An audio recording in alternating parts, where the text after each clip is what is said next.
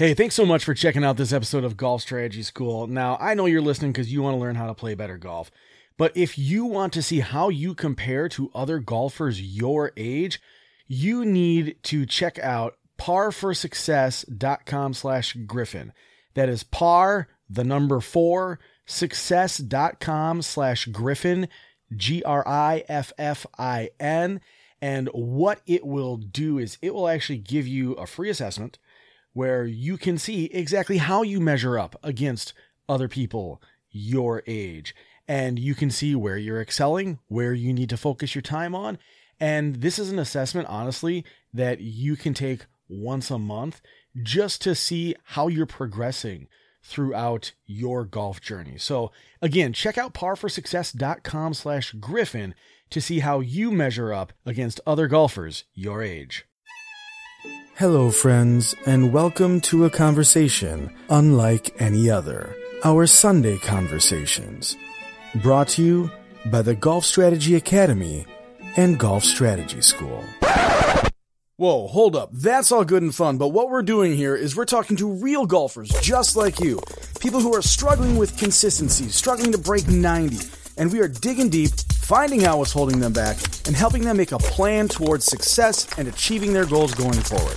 And with that being said, let's bring on our next guest. All right, real quick, just before this episode, if you want the Sunday Conversations to continue, I need more people like you to talk to. Head over to golfstrategyschool.com/interview and sign up for your turn to have a Sunday conversation with me. All right, let's get to the episode. Hey, Golf Strategy School, it's Marty here again with another one of our Sunday conversations. Today, I am joined by Royce Donovan. He's really averaging right around, like just kind of over that 100 mark, right around 103, 104. He has turned in a 92 on the scorecard in the past. Royce, welcome to the show. How are you doing today? Oh, not too bad. Just chilling in the chilly weather here in the coast of South Carolina. Yeah, gotcha. Go ahead. Turn the knife. What's chilly? Well, yesterday it was 33, so. Oh, that was about our high today. There you go. I'm super cold natured. I've got, and it gets cold, I'm done. Well, we were talking a little bit earlier about, you know, the pros and cons of the cold.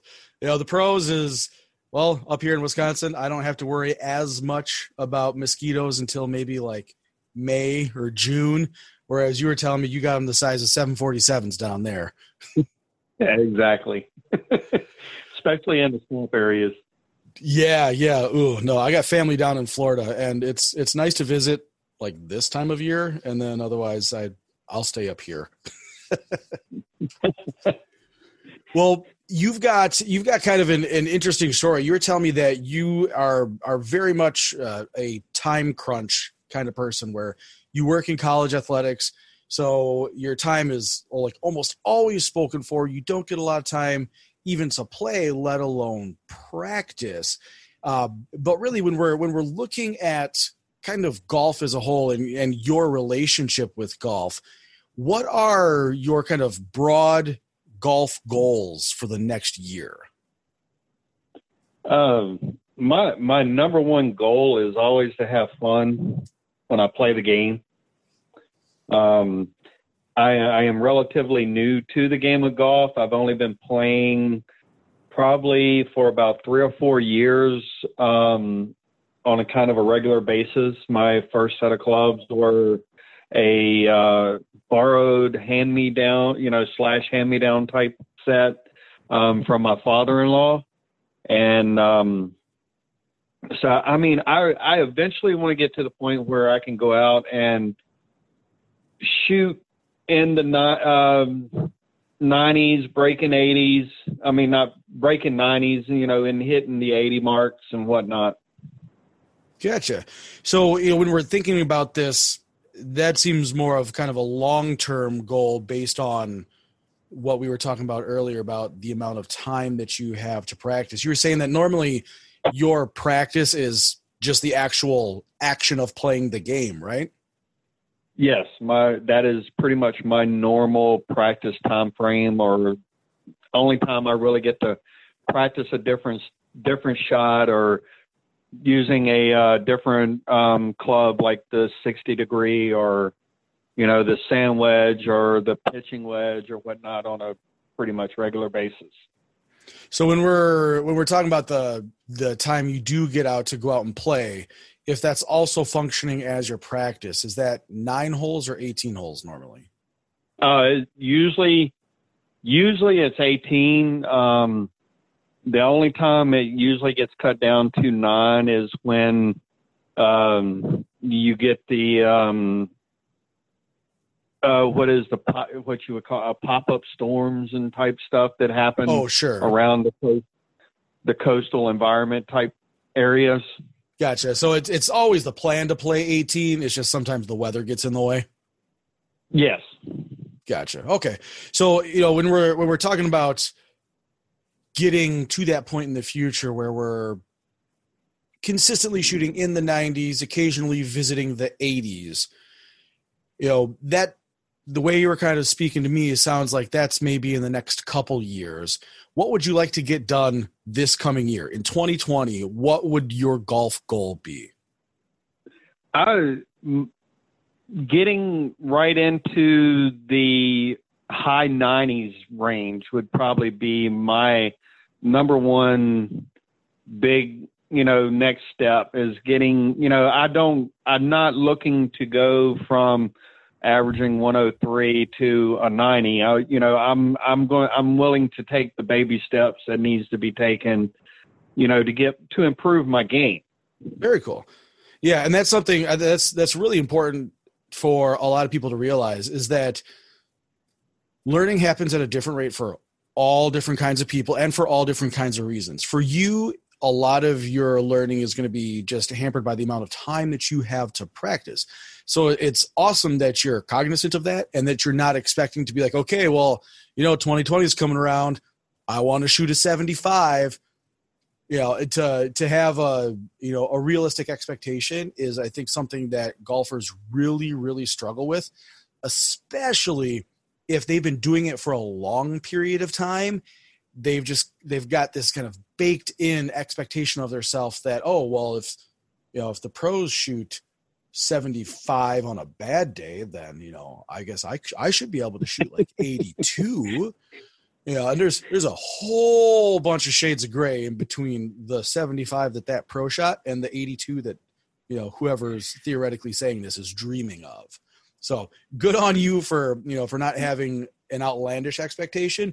But if we're talking about just kind of consistently shooting in the 90s versus consistently shooting in the 100s, I have 100% absolute faith that you can do this. Matter of fact, if I would guarantee to the point where I will shut down my podcast if you can't accomplish that in the next 12 months, especially living in the Carolinas. It absolutely can be. Oh, yeah. That should probably be the easiest. That sounds like bragging, but one of the easiest situations to be able to do, especially given where I live.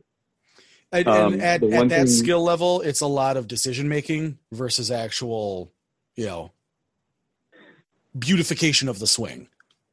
Yeah. I know the few times I did, you know, have played, my dad used to play all the time. And I grew up, I've always been athletic, but I was more of a baseball, football, basketball type player. And it was always a matter of my golf swing was definitely a baseball swing. Yep. And that was something my dad had told me, you know, always told me growing up, because I probably had the slice from hell. Because I could line up almost at a 90 degree and hit the middle of the fairway. As long as you know where it's coming down, that's the important part. Now I can line up fairly straight and hit the ball. I do have the, as my father-in-law put it, the power fade. So I have learned to control it some in the 4 years that I've been playing consistently. Gotcha. So when we're looking at, you know, the kind of the evolution of your golf game, you know, we've gone from golf as like the secondary or the tertiary sport because of more traditional athletics to now it's becoming the, you know, the more common one. When we're, you know, when we're talking about this process that we're going through and kind of transitioning from in the hundreds and breaking into the 90s, why is, you know, making that transition, that transformation in your game so important to you? I guess it would be the seeing the progress in the game that I know that I am improving and learning how to hit the ball, strike the ball, address shots, and make shot decisions. Let's use it in an example of one of the traditional sports. A quarterback that goes out there against weaker competition is always going to look like he's the next Heisman, the next Joe Montana, Tom Brady quarterback on the field. But when he gets out there against athletes that are on par level-wise with him, he's got to make better decisions. And that's what I'm looking to do, because I go up there, I dress the ball, I look where I want to hit the ball. I'm extremely happy when I hit the ball and where I'm looking at, and in a manner that, you know, whether it's straight or with the power fade, and depends on the hole layout. You know, if it's a dog leg right, I try to use that power fade to my advantage. Okay. So it's all a matter of just seeing myself improve and becoming better, not necessarily as the score-wise, but as I'm making better decisions and whatnot in my game, and I'm striking the ball better. Okay, so yeah, when we're talking about that decision-making process, obviously, you know that the better decisions you make, the score is going to follow. What kind of mistakes do you see yourself currently making in that decision-making process? The tin cup attitude. God, who did that just happen? That happened to somebody on the PGA Tour like last week, where they got DQ'd because they used every ball in their bag. I'm like, come on, they made a movie literally about this. But my thing is that, you know, I'll hit the ball into that's not an out of bounds area, but it's still, you know, like on the tree line or whatever, and I'll go up there and I still will strike the ball right there, whether I've got I hit and, you know, I grip the glove and rip it is probably the best way to put it.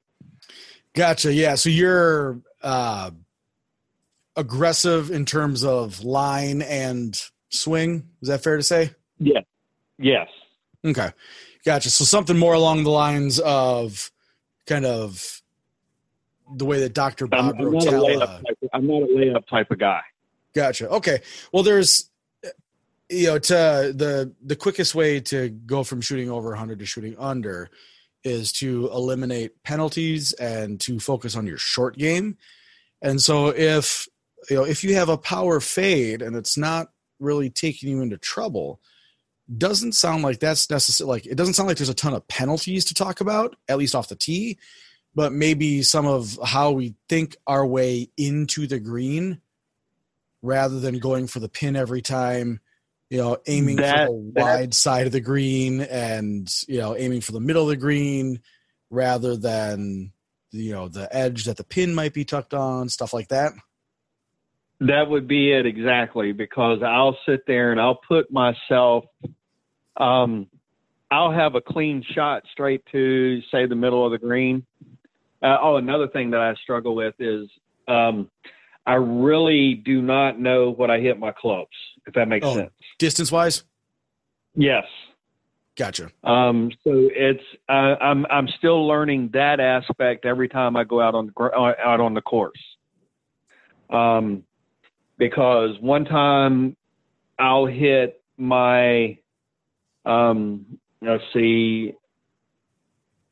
use my 7-iron one time on a 134 par 3, and I end up hitting a 2-hopper, bounced off the flagstick, and 16 inches from the hole. Nice. Which, to my, in my game, that is the best shot I have ever had. As far as being that far on target, that close on target and whatnot. But I will go up there and I'll pull out the same club on the same hole, and I'll hit it flush and end up over the green. Yep. And hitting it 150, 160 or whatever. And then I'll come up sometimes and hit the same club, and I'll end up hitting it 115 and right on the edge of the water of the pond that's right there in front of the green. So it sounds like we've got a lot of contact consistency issues there. Is that fair to say? Yes. Okay. So are we talking like topping one, chunking the next one, blading the third one, duffing the fourth one, that kind of thing? Yes. Okay. Gotcha. So what causes that is an inconsistent low point in the swing. Does that make sense? So like where the club bottoms out, it's not happening in the same spot every time. That's why sometimes you blade it when it just brushes the top of the grass, and then you hit it right in the middle. And, that's the worm burner that goes 8 inches off the ground and 170 yards dead straight. And then the next one, you're digging 4 inches under the ground, 3 inches before the ball, and it goes 7 feet and your divot goes 30 yards. Yeah. So that's the inconsistent low point. And one of the things that I really like to do to kind of help people understand and build a little bit of consistency in that low point.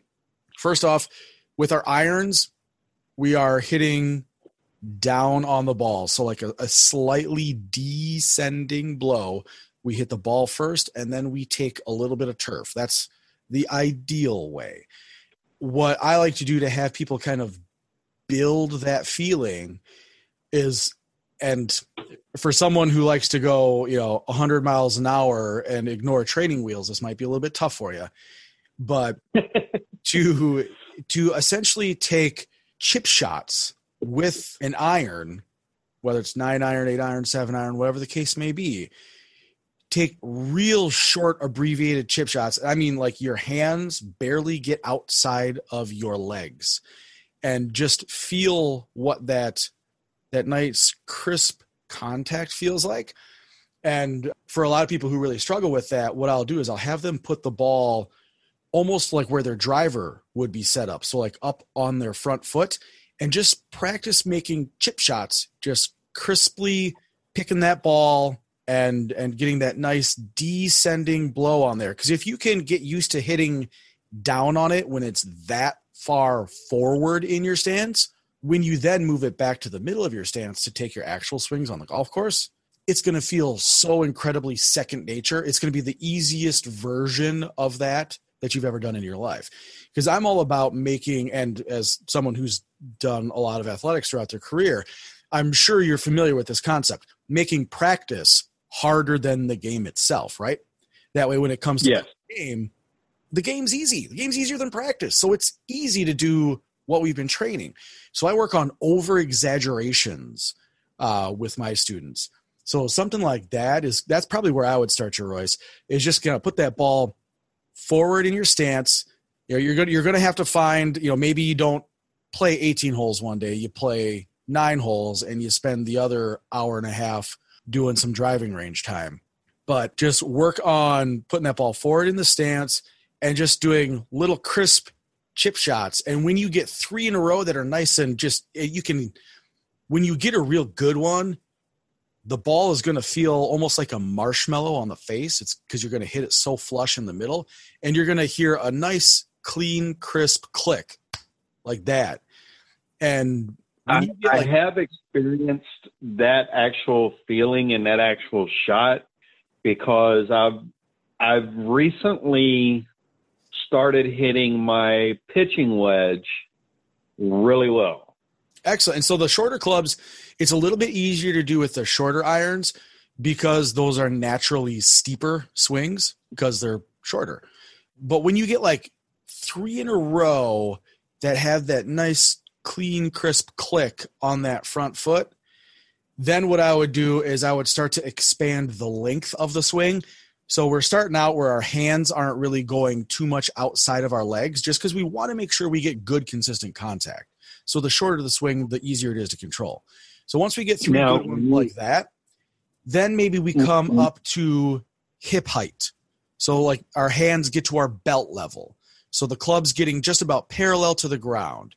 Let's do that until we get a good 3 or 4 in a row that are crisp and clean. All right, now that we're doing it well there, now let's expand out until, you know, if we were the middle of a clock face, until our arms are at 9 o'clock. So we're essentially like 3/4 of the way back in our swing. And so what we do is we start with the small swing, and we're just layering success after success. Okay, I've got 3 good ones here. Now I'm going to move back.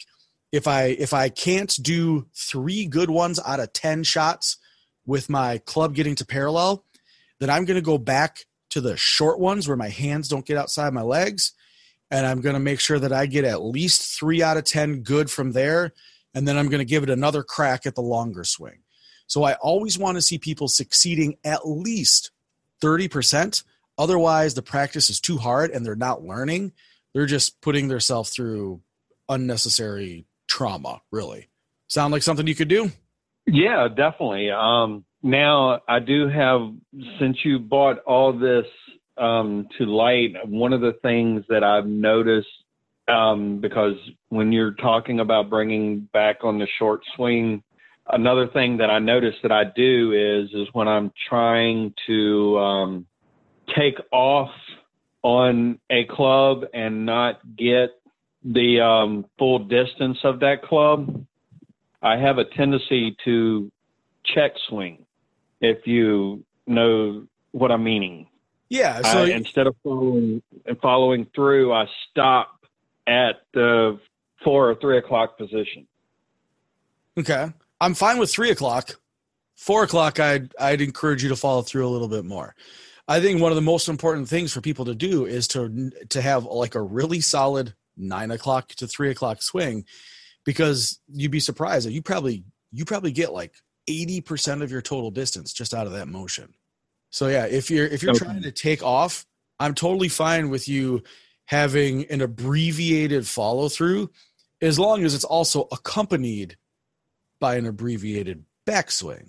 So if we're going to 9 o'clock instead of all the way up to 12 o'clock, then you should correspondingly only be following through maybe till 2 or 3 o'clock, rather than all the way back around till not even 12 o'clock. I mean, you see the guys in the PGA Tour, they wrap themselves all the way around on the follow through to the point where they would be back at like 10 or 11 o'clock. They follow through so hard. So yeah, I am totally fine with that. One thing I would say though, get this initial practice of finding that low spot and fine tuning that low spot in the golf swing first, before you start worrying about abbreviated swings and partial swings, because it's really hard to judge whether or not that abbreviated swing was a success if you're not consistently hitting the ball the same way all the time.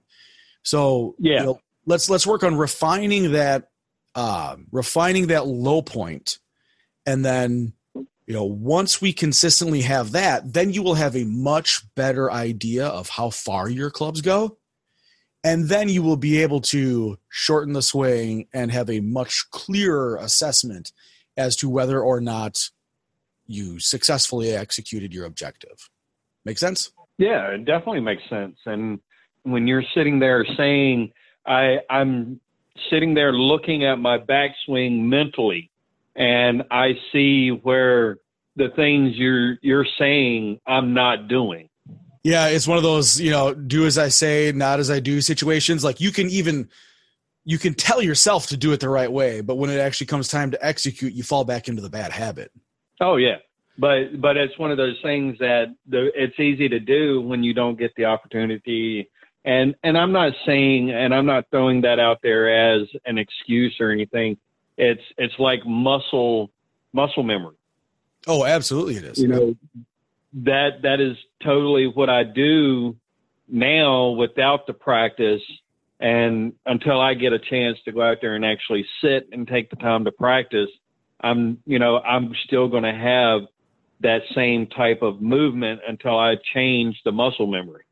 Yep. So I think for a while we've got to do some 9-hole rounds where we're doing like a solid hour and a half on the driving range first, and then moving out and playing that 9 holes. And I'm a big believer in failure-based practice, which is why I was saying you want to work at like a 30% success rate. Because if you're not succeeding at 30%, you have failed that objective and you need to move to the easier version of it.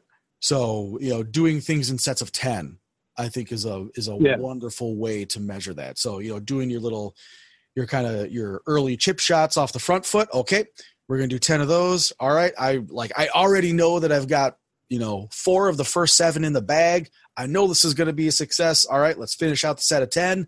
Write it down. That way, if you're improving over time, then move on to that bigger swing. All right. I need at least 3 out of 10. Okay. I got my 3. Now I can move on to a 3/4 swing. And then once you can get your at least 3 out of 10 there, then we can move on to actually taking full swings with the ball in the middle of the stance. Yeah. So when you do failure-based training like that, where if you don't succeed, you have to start over, that is a way to kind of not necessarily force the muscle memory to change, but it forces you to kind of assess the situation in a little more delicate of a manner. Oh, no doubt. And I definitely see that when you're talking. Very cool. Now I just got to execute it. Yeah. So say we all. Well, Royce, it has been an absolute blast talking to you over these last 20 or so minutes. We were commiserating over Harry Potter stuff because I'm in the midst of planning a birthday party for my daughter. And I can hear my wife's patience running out, so I better cut this call short. If you're going out and you're playing in the next week, what is the absolute first thing you are going to be working on after today's call? I'm going to definitely work on the practicing putting the ball on my front foot and practice striking the short swing. Yep, we're just searching for ball first and that nice kind of rhythmic swing that you're going to stretch out little by little. It's going to make you a lot more consistent on that low point. It's going to make you, therefore, much more consistent on how far your clubs go. It's going to let you change and adjust your distances much better. And hopefully that'll get you into the 90s like you're hoping for. Oh, and if it don't, guess what? I'm just going to still have fun with it and enjoy my time on the course. Absolutely. That's the most important part. It took me a long time to figure out how to have fun on the golf course, even if I'm not swinging the club well. So I credit my father-in-law with teaching me that. The one thing that I've learned is that no matter how frustrated I get with my shot, it's the one thing I've got to remember is just always have fun with it. Yeah. Well, and when we look at it that way, in the moment of that swing, this is kind of my mentality. You don't necessarily have control in that moment over how good the shot's going to be. That is all determined by all the work you've put in the past. So what you've done previously is going to determine how today works. You have to be able to let each shot go. I personally, I give myself 20 paces, and then like I can piss and moan about it for 20 paces, and then it's time to focus on what's in front of me now. And that's a way to let go of the bad shots. It's a way to focus on what's coming up next. And, you know, because we're not dwelling on those bad ones, inherently we have more fun. Exactly. Thanks, Royce. I really appreciate it. No problem. Thank you. All right. Big thank you to Royce for sharing his struggles and opening up about how he has issues controlling distance. And, you know, through our conversation, we found out it was due to consistency of impact, which was due to consistency of the low point. So if you're working on that issue, I really encourage you to kind of follow that plan we laid out in this episode. Just put the ball up front, start with little tiny swings, and stretch and stretch and stretch that swing out. Obviously, the longer your swing gets, the more the club or the more the ball is going to come back towards center. If you want more help with your game, feel free to join our free Facebook group. Just in the Facebook search, just type Golf 101, and it should be the first group that comes up. It's Golf 101 How to Break 90. If you want to go through the exact structured practices that I have put hundreds of golfers through to achieve their best scores ever, you can learn more about that. It's the Golf Strategy Academy. Head over to golfstrategyschool.com/academy. You can learn all about it. Check out the different testimonials we've had from students, the different testimonials we've had from pros who are actually using these lessons with their students and seeing success as well. So, until next time, everybody, I will catch you in the short grass. Cheers.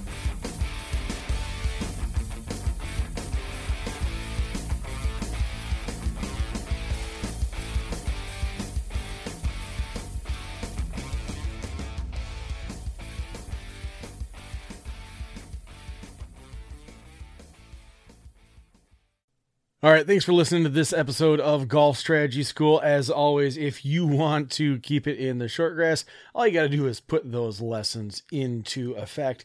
And if you want to see exactly how you fare in terms of your physical performance to other golfers your age, head over to parforsuccess.com/Griffin, and you'll be able to see exactly where you line up and match up with other golfers your age based off of this free performance assessment that Chris and his team has put together. Again, that's parforsuccess.com/Griffin to see exactly how well you line up against all their golfers your age.